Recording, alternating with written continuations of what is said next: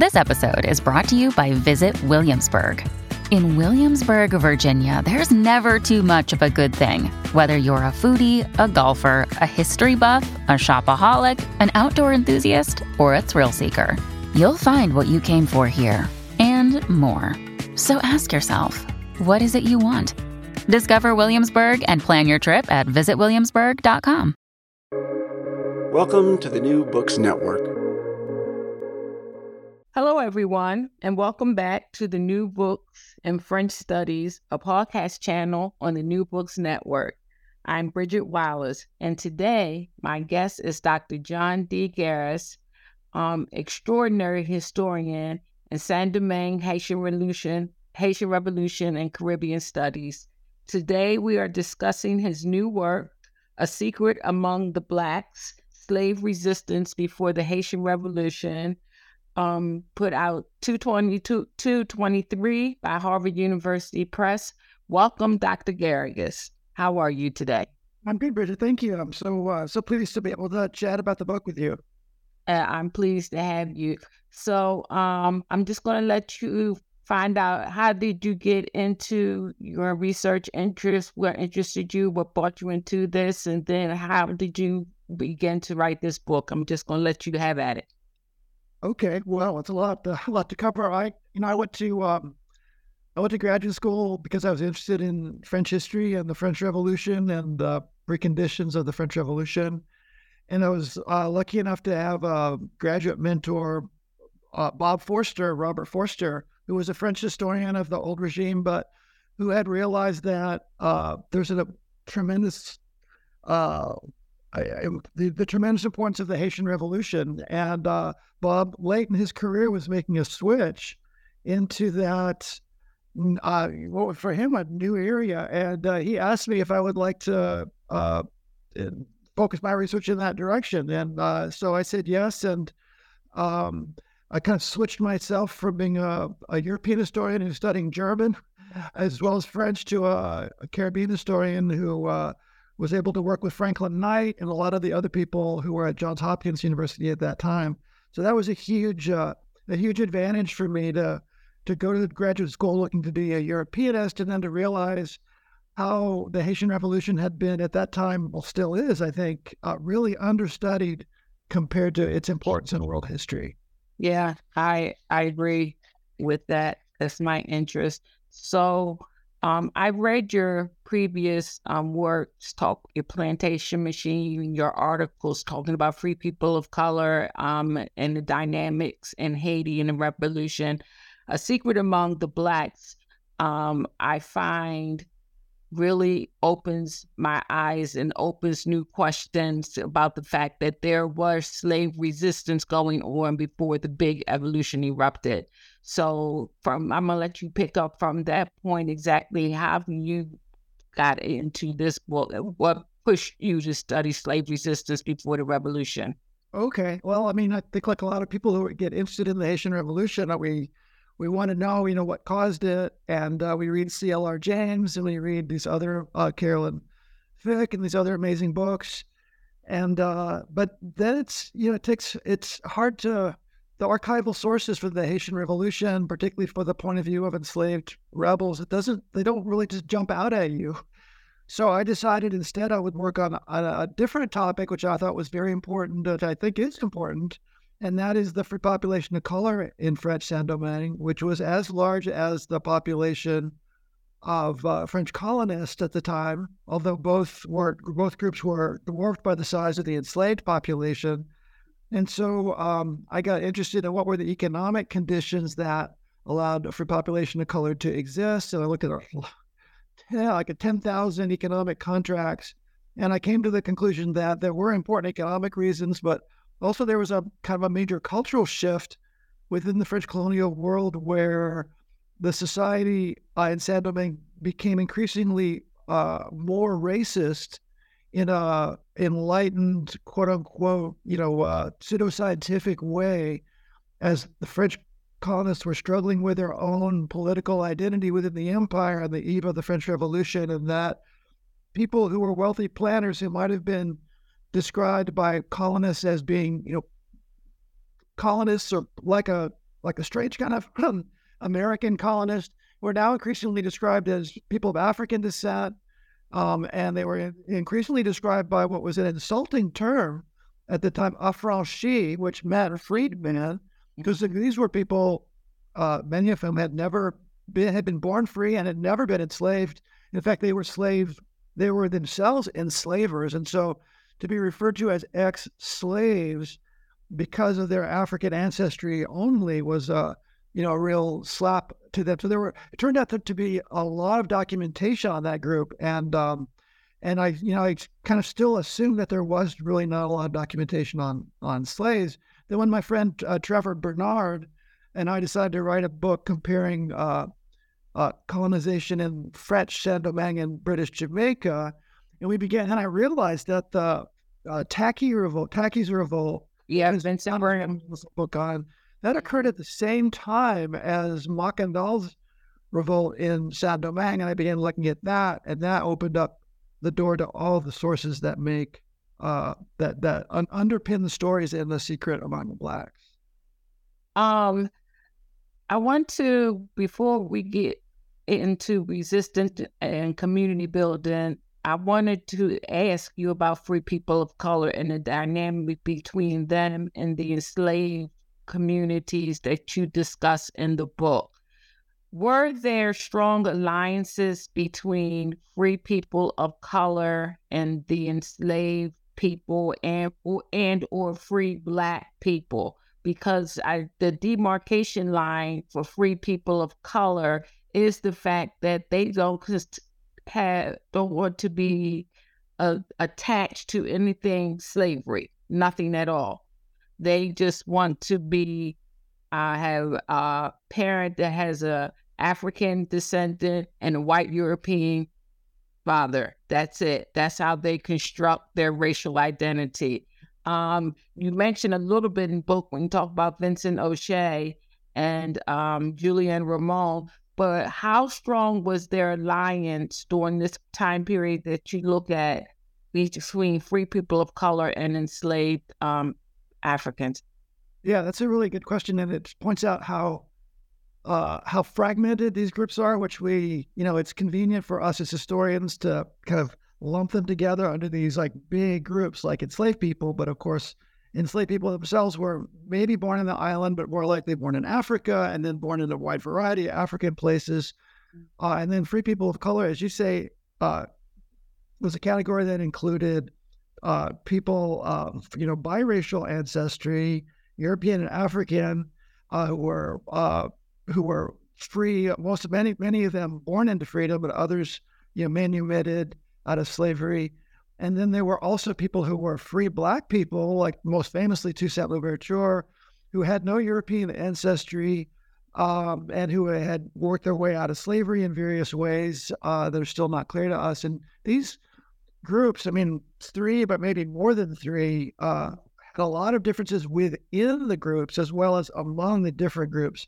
Mm. So free blacks, of course, like Toussaint Louverture, um, uh, had been enslaved at one time, and they clearly had a close identification with the enslaved population. Uh, their families were, in many cases, still enslaved. But free people of color, as I said, were many of them were enslavers.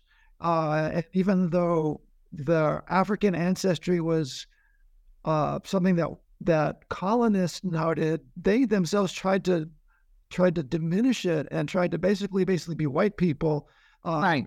if they were really wealthy. But what happened when uh, when Vincent Ogé, who was uh, a man of probably one quarter African ancestry, went to France and tried to uh, uh, claim civil rights under the French Revolution to sort of oversimplified story, and he came back to Saint Domingue and uh, tried to become a political leader and was brutally executed along with um, uh, several dozen of his uh, of his colleagues. When a man who was already so much a part of white colonial society was treated like a rebel slave by the colonists, that sent a strong message to everybody uh, free blacks, enslaved people, and also biracial people that white colonists were never going to compromise on the issue of civil rights and you know, uh, uh, political or civic identity, which um, was something that Ogé wanted, but maybe was we don't know. But I hypothesize that may have been something that many enslaved African people also looked forward to a day when free Black people could claim their own role in colonial society as just free colonists. Uh, and Ogé's execution made it clear that was never going to happen. Yeah, I, I, I think I agree with you. Um, they felt defeated, I think, by his execution. That what was happening in France with the Declaration of the Citizens of Rights and Men would never ever be applied to them. And I think enslaved people and free Black people kind of rolled with that sentiment um, a little bit easier than free people of color because I really believe free people of color felt that that was just a knife going through them because um, they wanted to identify their racial identity, not accepting of their African heritage, but being of a white French citizen. Mm-hmm. Um, and that's what, um, and I, I kind of agree with your hypothesis. All righty. So I wanted to start talking about this idea of what defines slave resistance. Um, I know you bring up Randy Browne's um, definition of this limited posturing of slave resistance. Um, in the book, you talk about um, that, you know, he kind of limits, it's based on um, whether it affects the production of the plantation. If whatever resistance levels that slaves do does it affect production of this plantation and it has a limitation to it. I find that I d- disagree with that completely. You kind of disagree with it, but can you tell me how you are defining slave resistance, especially in light of your book? Yeah, well, I, I think I should say just because I know most of our readers won't have had a chance to read the book that uh, the book is really, unlike my other books and articles, this is really a book that is uh, kind of written for a general audience as well as for like uh, specialists and historians like like you and graduate students. So um, it's got a rich and I think quite a deep archival base, and yet the book itself is a collection of, as you know, stories of Italy mm-hmm. people. So I didn't really start out to write a book about resistance. I set a book to write about the Makandal uh, poisoning case, and then I began to find amazing documents about individual people. And we don't really have, you know, much of an image of individual people oftentimes in, in any slave society because we just tend to think about the whole mass of hundreds of thousands of people or millions who were enslaved. And so this book uh, I think lends itself to talking about what resistance is, but it and even though resistance is in the title, it doesn't, you know, it doesn't, uh, it doesn't present itself as a study of resistance, but more of a, a study these individual cases. And then at the end, I was able to sort of see how all of these individuals um, are actually all living within 10, 15 miles of the place where the Haitian Revolution broke out. And uh, I'm also able to be quite specific about that particular place in uh, sort of advancing the work of of other historians like Carolyn Fick and David Geggus a little bit. And so I do want to make sure readers know that it's really a book that's designed for people to understand the variety of human conditions and uh, uh, reactions that people had uh, to uh, being enslaved in Saint Domingue. So that said, there's no single overarching ideology of resistance that I mean, scholars have tried to look for because the Haitian Revolution was so successful. Mm-hmm. Instead, it's a series of of actions by uh, individual people, actions that are illuminated because they got caught up in this poison hysteria among the the colonists, and they were interviewed and tortured and interrogated, and colonists tried to use their words to as evidence of a poisoning uh, conspiracy, which I feel um, readers of the book will agree with me that uh, there's no, um, there's no evidence that that there was such a conspiracy, and in fact, the cause was something completely different that I identify in the book, and we can talk about uh, here. So it's a kind of an environmental crisis that is, in one part, a disease crisis, and on the other hand, a political crisis, and that enslaved people are the victims of this uh, environmental crisis. They're being killed by a disease, actually, a disease introduced from France. Right. And they're also being blamed for killing each other uh, using the poison uh, that is, in fact, killing them. So they're kind of caught uh, in, in these, you know, from these two directions. And different people have to resist to survive because they're under such terrible threats. And so they resist in very many different ways. They resist using spirituality, they resist trying to use the French legal system, which is doesn't work. But I mean, we can see that they understood that the letter of the law, in fact, was supposed to protect them or alleged to protect them, even though no one would would uh, respect that. That they um, use labor actions, what we would call strikes, right? Um, some historians would call marronage, but I, I think these are much more specifically, you know, aimed at uh, slowing down the the work process on the plantation. Mm-hmm. So uh, these are just some of the some of the ways that they responded. So I don't, I, I see a lot of resistance happening, but it's all um, it, it, there's a wide variety, just like there's a wide variety of people and situations, uh, very different situations and very different reactions uh, to that?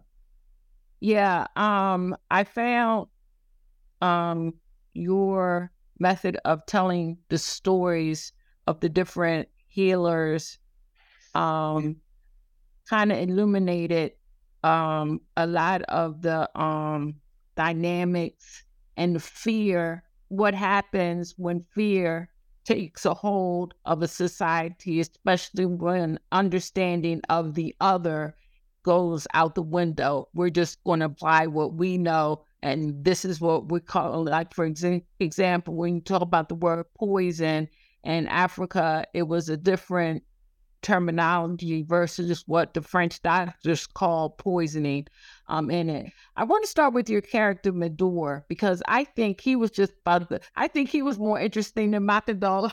I agree. I agree. I think he was more interesting because I think he literally he had the secret. He mm-hmm. he was the secret keeper. He had the secret. So it was two it was a couple of things. First, before I get into him, why did you put a lot of emphasis on making sure that the reader, even I as a graduate student, and um, I know um, my brother-in-law, I ordered it for him because he he's ex military to terrain, the typology that you talked about you made that really, really important. It's like every story that you told, you made sure, like when you talk about Soufrière, La Planche, um, when you talk about the Northern Province, um, when you talk about the connections between the mountains that you described with the coffee plantations, how they were mountainous in the soil. Why was that so important for you in, in telling this story? Well, yeah, thank you for noticing that because it really is important for two reasons, I guess. I mean, one, I'm really very inspired by uh, Vincent Brown's recent book, uh, Tacky's Revolt, because one of the things that he did, and I realized that I could do also, uh, is even though we don't have the words written down by enslaved people, we can see by where they are in the landscape, we can see the suggestion of communities and the suggestion that events like the Haitian Revolution mm, were not, it was not an accident that all these acts of resistance happened within you know, four or five or maybe 10 miles of each other. So right. even though we don't have any record of, oh, there was a community of people here, we can see by just the fact of them being on the map so close together for years and the fact that Makandal uh, was, you know, lived in and uh, lived and was arrested again, just like five miles from where the Haitian Revolution broke out 30 years later. Right. Can see some sort of suggestion that the people kept his memory alive Mm-hmm. Uh, and so I thought that was really important, just as a, a, kind of a source, like a way of using the information uh, from the maps to to tell us about uh, things that aren't in the in the writing. Mm-hmm. And then also, I think, uh, yeah, I've for a long time wanted to tell, wanted to write about the environmental history of Saint-Domingue because the environmental history of Haiti is so important to that country. The problems that they have, uh, with erosion and uh, declining agricultural productivity, many of those have their roots in the colonial period and in the kind of voracious attitude that the French colonists had about just using up all the resources to produce profits, and kind of in a, from a short term perspective. And of course, enslaved people were themselves being used up that way, uh, but then they were also the ones living in this environment that had been so, you know, was being chewed up, deforested, uh, uh, hundreds of thousands of animals being brought into the country, worked to death, uh, and then more animals being brought in. So creating a kind of a terrible disease environment potentially. There are a whole host of environmental aspects that uh, other scholars have pointed out, but I try to bring them together here um, because I think that they had a big impact on enslaved people's lives. And so all sorts of all sorts of scholars, uh, Brad, Vincent Brown is one, uh, have looked at the kind of the spatial geog, the spatial history of uh, resistance so that was, I think, a really important part of the story. Yeah. Um, Walter Rucker, who I was telling you about the other day, he did the same type of study. He looked at New York, uh, um, slave resistance in New York during the same time frame, and he took he used the geography of New York in order to tell that story because the environment. It seems like we seem to neglect what's going on and where the slaves are really working and how it affects um, what they do. Um, so getting back to Medor, t- tell me what what you found so fascinating by him. It was the secret, but what I also found is his journey to protect himself. And in that journey to protect himself, the way that he, even though he was being interrogated, he seemed to have control over the interrogators when he would call out and have them come back to him earlier than what they were coming in when he would try to figure out what information or what person he need to tell on in order to distract them from his case. It seems like he he was it's like this idea enslaved people are fighting for choice. They're fighting for wanting to have control over their life. And what I when I was looking at the interrogations with his interrogation and the Psalms, her interrogation, especially when she was able to get herself off of the burning stick, the burning pyre, is like they were not just fighting for not to be tortured, but they were fighting to have this idea that I have to have some type of control over my life, something that has been taken away from me. And in this devastating, horrific circumstance, is there a, a way, a window that I can do to find control? So um, let's talk about Medor because he started it, and and then we can keep keep going. Right. Yeah. Medor is kind of the he is the key to the whole book in a way. I mean, the title comes or uh, comes from him, mm-hmm. um, and the the uh, the existence of communities and African ways of thinking about slavery and freedom uh, that I found that I interpret out of his story kind of gave me the keys to go back and look at other cases that other historians had already looked at and interpret them in a new way. Uh, because Medor made me realize that there were there were African people thinking uh, about their lives in Saint Domingue um, in a way that colonists would uh, either not see or never recognize. And that's so Medor was arrested uh, because this terrible disease, which was uh, European anthrax, through the colony. At the same time as he was uh, actively working in medicine uh, uh, to, uh, I hypothesize, to help people on the on the plantation, enslaved people and animals, but rather than curing them as he had probably hoped, they died. And so he blamed the men who had made the medicines for him, who were other Africans from his same ethnicity. But he himself got drawn into this uh, long interrogation uh, in an isolated region of Saint Domingue. And, and uh, in that interrogation, to in essence, to save himself, uh, he begins to tell the stories that he's kept hidden for 20 years in his household, where he was the valet to a, a French uh, surgeon who uh, turned to coffee planting. Right. And so Medor tells stories of a household, how the enslaved people in the household where he worked had done their best for decades to try to manipulate the um, the uh, their uh, enslavers to get freedom using different medicines and powders and other things, which were all referred to, lumped into the phrase uh, poison or poison in English. And those were a word, poison was a word that, uh, you know, has had many different meanings in different African societies.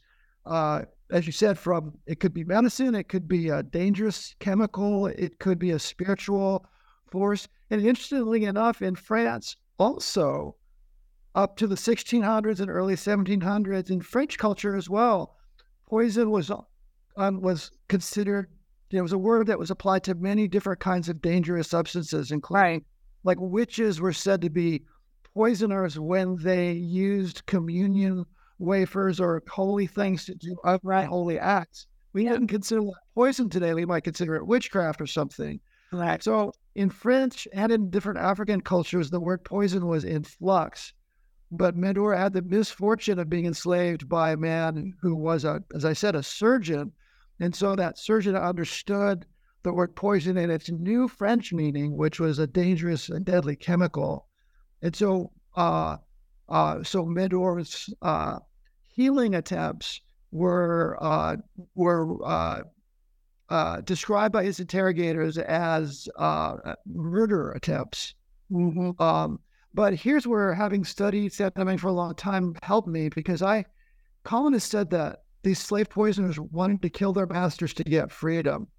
Right. And it's true that Medor did want to get freedom. But if you've looked at manumissions, which are, you know, f- freedom papers of people, mm-hmm. you realize in Saint Domingue anyway, it doesn't help you if your master dies because it's a very complicated process to get your freedom. So your master has to really want he has he or she has to want you to be free because they have to sign up and do a lot of paperwork and they have to pay taxes on it. And once the master dies, uh, however, you know whether you kill him or or just get sick, the person who now becomes your new owner, that person doesn't know you, doesn't care about you, and you net you now become just more property for them. So, what Medor was really doing with his medicines, which he was giving to his master, the quote unquote poisons, was he was, I believe, he was doing what slaves in Brazil and other places that we know about were doing, which is trying to use African style medicines to create stronger bonds of affection with his master, or maybe to weaken his master's mind, or like the selfishness or whatever it was that he saw was broken in his master. And he would kind of heal that, and then he could get his master to sort of see him fully as a human being and they could work together on freedom. So, um, so yeah, Medor believed throughout that he could manipulate his his master, including by telling these stories that he that he told. But of course, the colonists don't want to hear that. They want to see the Africans as, uh, you know, uh, as as killers. Uh, and so the secret that Medor reveals is that not only is he giving medicines to his enslaver to try to get freedom early, but that there's a whole group of people that he, that Medor knew when the he lived in the city of Cap Français, a group of people who were free blacks but had come as slaves who had already used these medicines and had already gotten their freedom, and that those people secretly were helping other enslaved people like Medor use that technology with the idea of increasing the population of free black people, this is what Medor uh, describes, well, with the understanding that one day there would be enough free black people that uh, they could, uh, he says, faire face so blanc, that is, confront the whites. Mm-hmm. So to me, this is this is kind of a big, a huge breakthrough because I saw Medor and his friends thinking politically.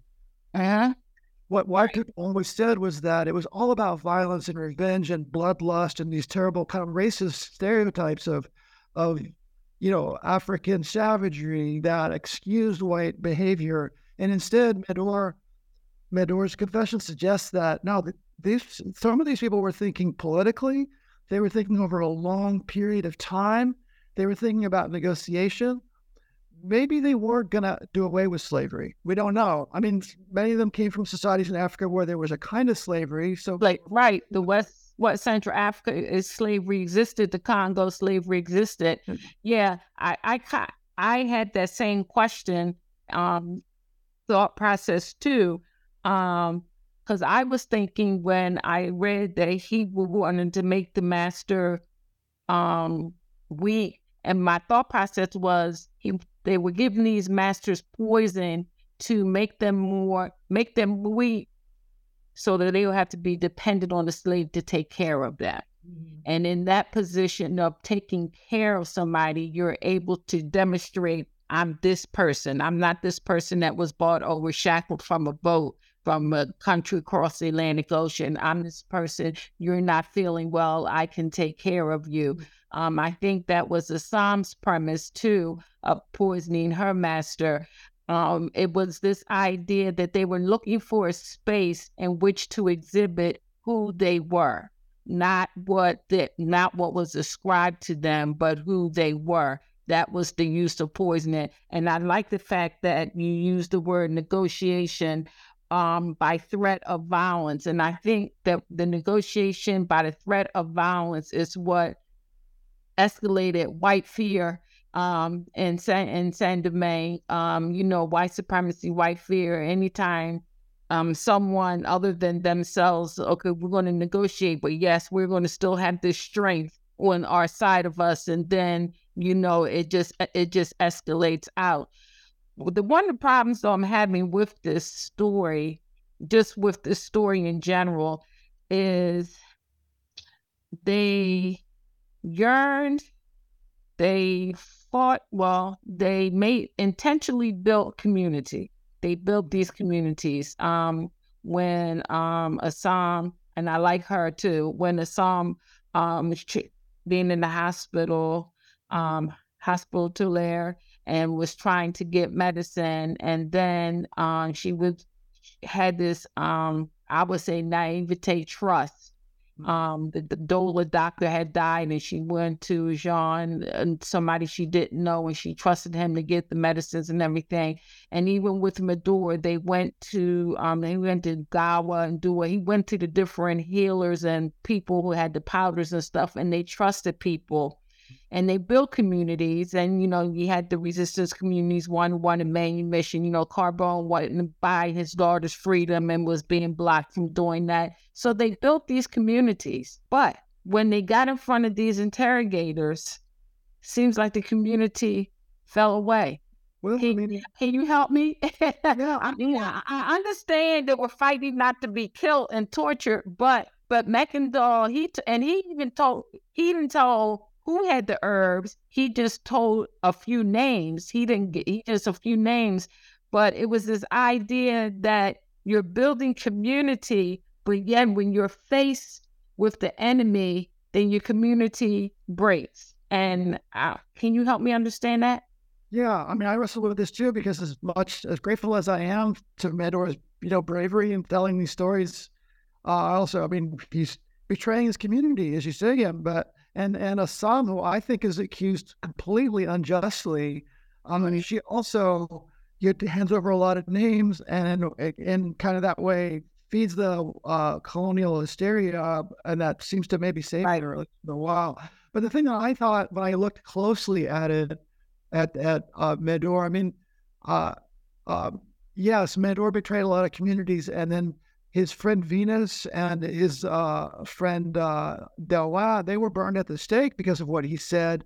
Right. And yet, Venus, Venus, according to one of the white witnesses, Venus would not reveal anything.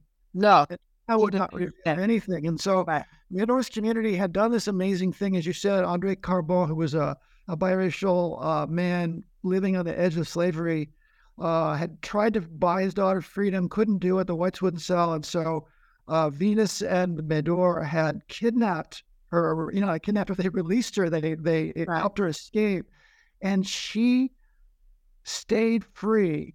Yeah. So Andre Carbon was arrested, and they tried to pin the Tojoplis on him, and he was free. So that means that there's a whole community of people who were hunted down, uh, and either who either escaped or who died like Venus without ever revealing where whatever happened to Mary to Mary Jean, the the girl, right. Uh, the right. enslaved Bureau. So so yeah, we because of Medor and Assam who did kind of try to betray communities to save themselves.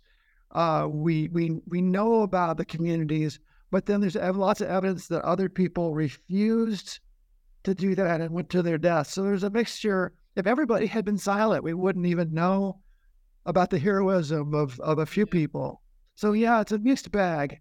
Uh, and they, I mean, Medor is just in this terrible position, and I feel, you know, just on a personal level, like I, I, I feel like he made the wrong decision uh, to, re- to, to, you know, reveal all his friends. But as a historian, I mean, we have to have these documents, and I'm glad that I'm glad that Mary Jean escaped, and I'm glad that her father you know, yeah, separate too. So there are some happy sides here.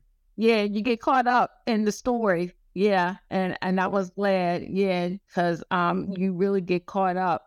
Um, so let's talk about Makandal. Why did you pick? He, he has a lot of myths around him. I remember as a child uh, seeing um, pictures of him jumping out of the fire. Um, I remember. Um, so I'm from the South, and um, I'm very much a part of African spirituality. And, you know, we got just part of my ancestry. And they've talked about Makandal, how he jumped out and how his um ghost is always over um the Caribbean um region and everything. So I wanted to know how did you why Makandal? Why this myth? And what is it telling us?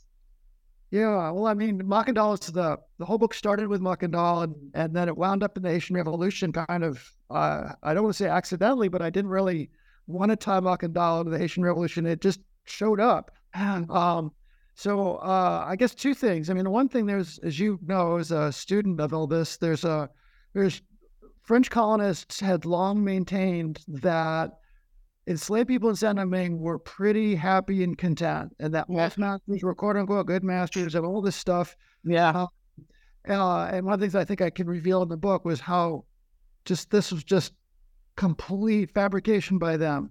Mm-hmm. This one man, uh, you know, I quote in the at the in the conclusion, Pierre Mossut, uh, whose plantation rose up in rebellion. He said, "How could we have known that these men, of course, and women, were had such resolve and had planned.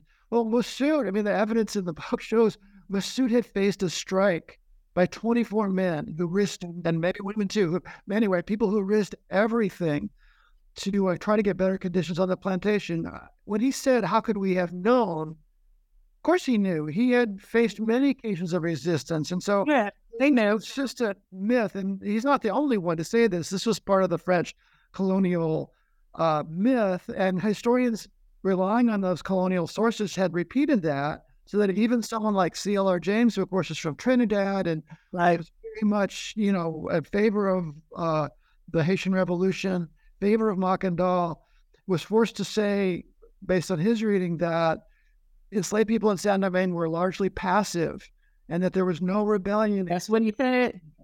That's what he said. I have read that book back and forth. Mm-hmm. So Makandal is like he's the exception of well, he's the one rebel. But then I started looking at that story and thinking, well, yeah, okay, he's a rebel and everything, but then, then you look at the official documents of like who they think died in the Makandal rebellion, and most of those people, like 90% of them, are enslaved black people.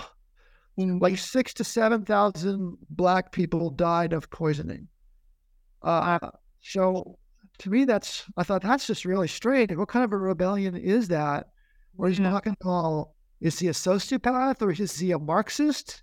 Is he trying to destroy the means of production, which means killing other enslaved people? That didn't sound, that didn't no. sound to me. So then I started to look and I, you know, I came up with different theories as to what was killing those people. And I mm-hmm. finally, I found the answer uh, in this book, which is anthrax. Anthrax, yeah. Uh, which kills people within 24 hours, kills yeah. animals, which were, they were the ones who were really dying. And it was not well understood until the 1770s. And then colonists very quickly realized, oh, we have a big anthrax problem here. And they, totally write about it in a lot of detail, but they never go back 20 years earlier and show that well, Makandal, when Makandal was alive, yeah, they also still had an anthrax problem then. And right, that, that idea that so it's an idea Makandal's uh, poison conspiracy was attractive to to planters because it made him into a villain and maybe even a madman. And then later in the 20th century, when African American historians and Afro Caribbean historians began looking at the Haitian Revolution from a different pro Black perspective, mm. they also saw Makandal uh, as a poisoner, but now they saw him as a hero, uh, which I do think he is a hero, but not for, because of the poison. Uh, so that's, I think, an example of how these colonial myths, you know, uh, they have multiple lives. Mm. So they have an anti-black life, you could say, in the mm. colonial period, and then when black scholars try to see things from a different perspective, all they have to rely on in this case is that colonial myth. They flipped it inside out. Mm-hmm. Uh, yeah, it's still to me not a good explanation of what was happening. No, um, I think one of the things that trips up um, historians is the idea of um, African customs, spirituality, culture can transcend the passage, the middle voyage passage. It's like it's always been this idea that once you put an African slave on a ship, shackle him down, keep him on the ship for days on days, he's sick, barely feed him. Once he gets to his destination, everything is lost, including his mind. Everything that's inside of him is lost, including his mind. Um, Lorena Walsh is a big proponent of seasoning that Africans were seasoned when they came over. And I have all, and I, one of my fights is that is just not true. It is not true. And I think what Makandal does for me and the way you write it is the way they to talk about African spirituality through him.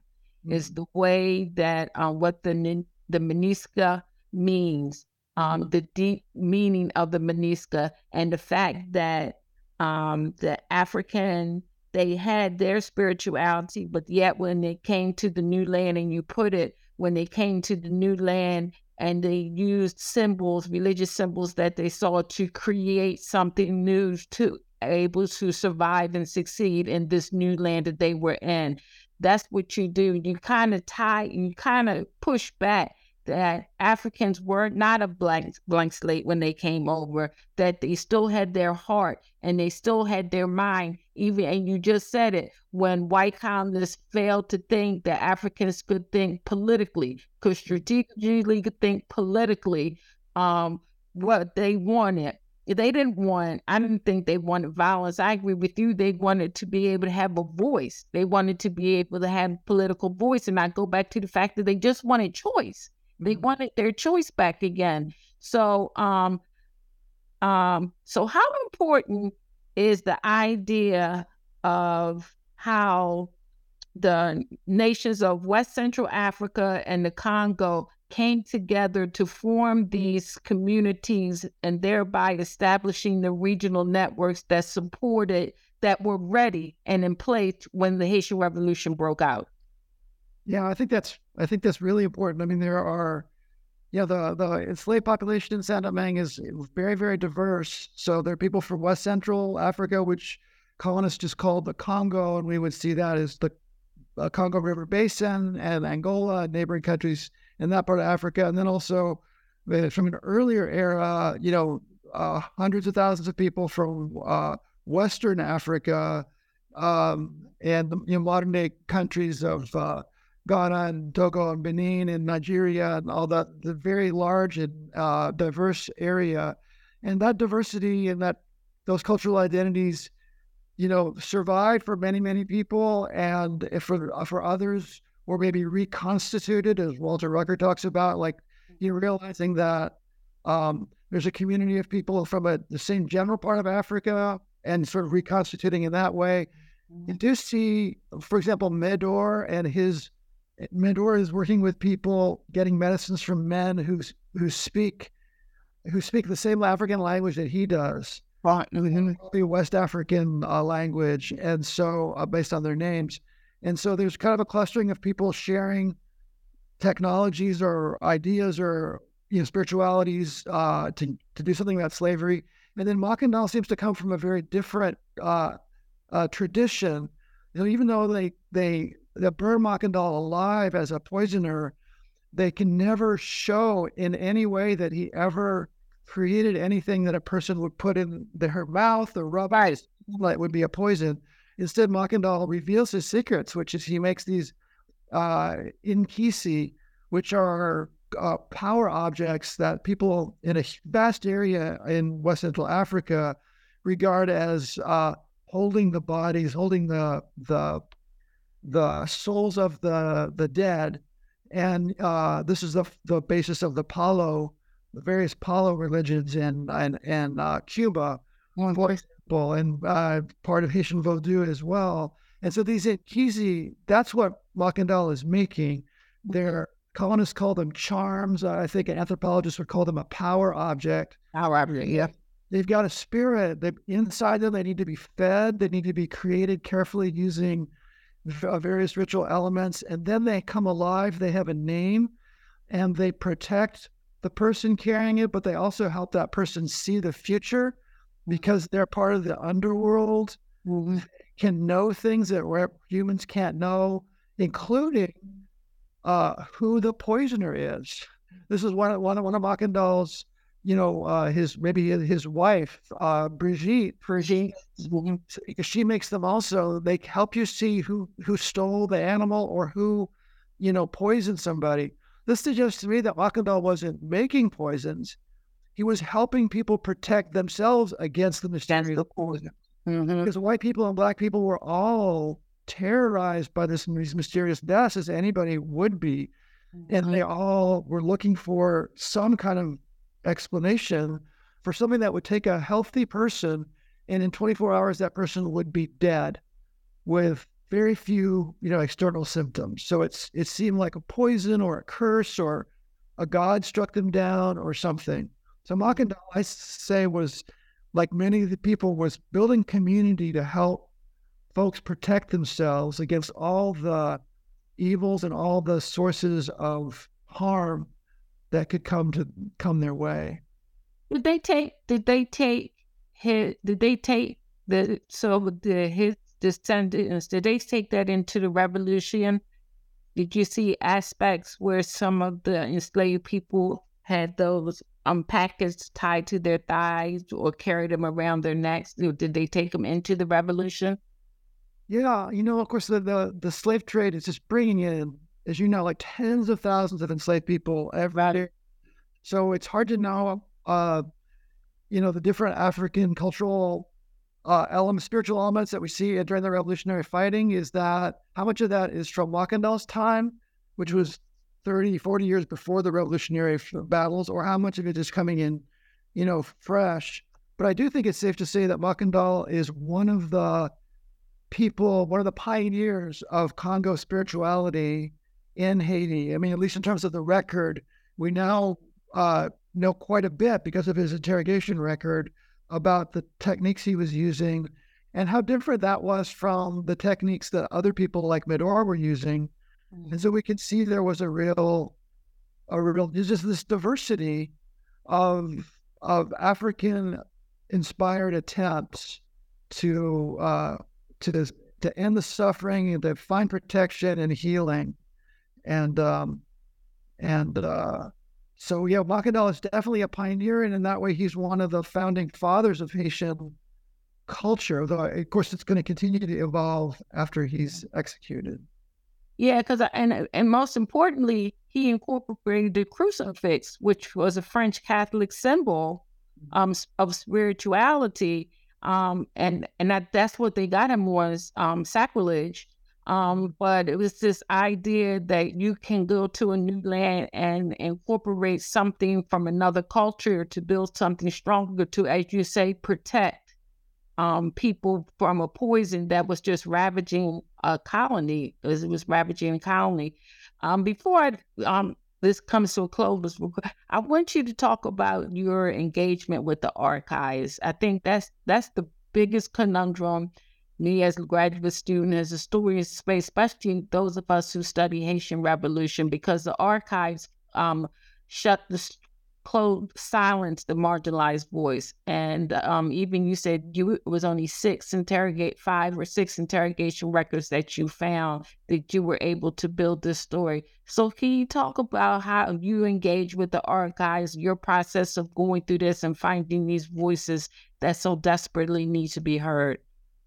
Yeah, I mean, I, it really starts with um, with uh, uh, trying to understand the Makandal story, and then uh, I, the wonderful book that Carolyn Fick wrote, uh, um, uh, and then published in the '90s, really, you know, has a incredible. I think it's the second chapter tells the story of Makandal from a Haitian kind of uh, traditional perspective of Makandal as a poisoner and as a maroon, and she talks about Medor and Assam and other people, and it was so intriguing to me. I thought I I need to look at those documents, and then when I began to read them, I thought, well, I mean, I Carolyn's done amazing work, but I'm I don't really agree with her interpretation of it. Uh, and so, uh, uh, in particular, I think uh, because the idea of Makandal the poisoner was so appealing to so many different groups, on uh, the opposite sides of the political spectrum over time, people kind of, with the exception of Carolyn, you know, didn't really go to the doc, go didn't go to look at the archive,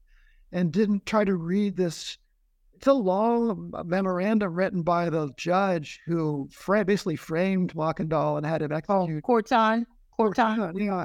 Courtin was desperate to prove that Makandal was a poisoner. He Courtin was going to hopefully, in his mind, he was going to get a get a permanent position in sentencing with the judge if he could do this. And yet, in spite of all the pressure on him to deliver the goods of a you know a, a poison confession, he couldn't do it. And as you said, it, the worst thing he could show about Makandal was a there was a crucifix in these packets, which just seemed like sacrilege. That was a burning offense.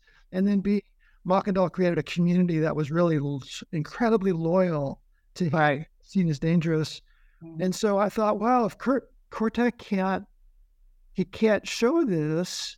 So what is he showing? And then I began to research the the Nkisi, uh, and then I also began looking for other sources of of uh, something that might be killing people. And then I saw the Medor document uh, and his idea that uh, this there was this secret where people were sharing medicines, and I began. I, I guess it just it comes from uh, realizing that the stories we tell about the documents sometimes obscure how the documents themselves, uh, what the documents themselves really say. Yeah. Okay. Like people might cite Courtin's interrogation memorandum, but never read it or at least not read it very carefully. And once they read it, they realize, oh, this is nothing and this is about poison at all. And then when they look at Medor, and particularly when they find these people on the map, then also you can realize, you know, Medor and Makandal live like 40 miles away. It's very difficult. They probably had no connection at all. People have described Medor as a follower of Makandal, but that seems very unlikely. Yeah. So I, the other thing is and this is what's so difficult for us. And I, I hope I did a good job, but maybe, you know, uh, is to try to use the historical knowledge that we have to imagine the scene from the point of view of the enslaved person. So for colonists, colonists always said that, oh, manumission is a selfish thing that people do. You know, they just want freedom for themselves and they basically screw everybody else. I'm getting out of slavery if I can do it. And that makes kind of sense, I guess, to us as free people. And yet, when I saw what um, what Medor was saying, which was that a bunch of us are working together, and we understand that each the freedom of each person will change the lives of all their friends who are still in slavery and make a bigger population. I thought, well, that's a very different way of thinking about manumission from the colonial, you know, story. Mm-hmm. Maybe it's a more of an African way of understanding that yes, people are enslaved, but then they can get free. And maybe they can even in an African society, they can rise in society and have right conditions of respect. Of course, that's not possible in a racist society. Right. Like Saint Domingue and Medor and Toussaint and everybody understood that, but they thought maybe we can force the white people to negotiate with us. My hypothesis is that maybe they they hope to do away with at least the racial aspect. Um, but yeah. that's just that's just my hypothesis. But I do think seeing manumission as a political act for a community rather than a selfish act of one person or or a family is a good example of how it sometimes it's you can we can flip the story and maybe see things in a different way from way. what could be. I'm hoping it's the African the the African perspective that Medor had, though we know we never know for sure. But it, it does make sense because African perspective kinship is at the heart of their culture. Right.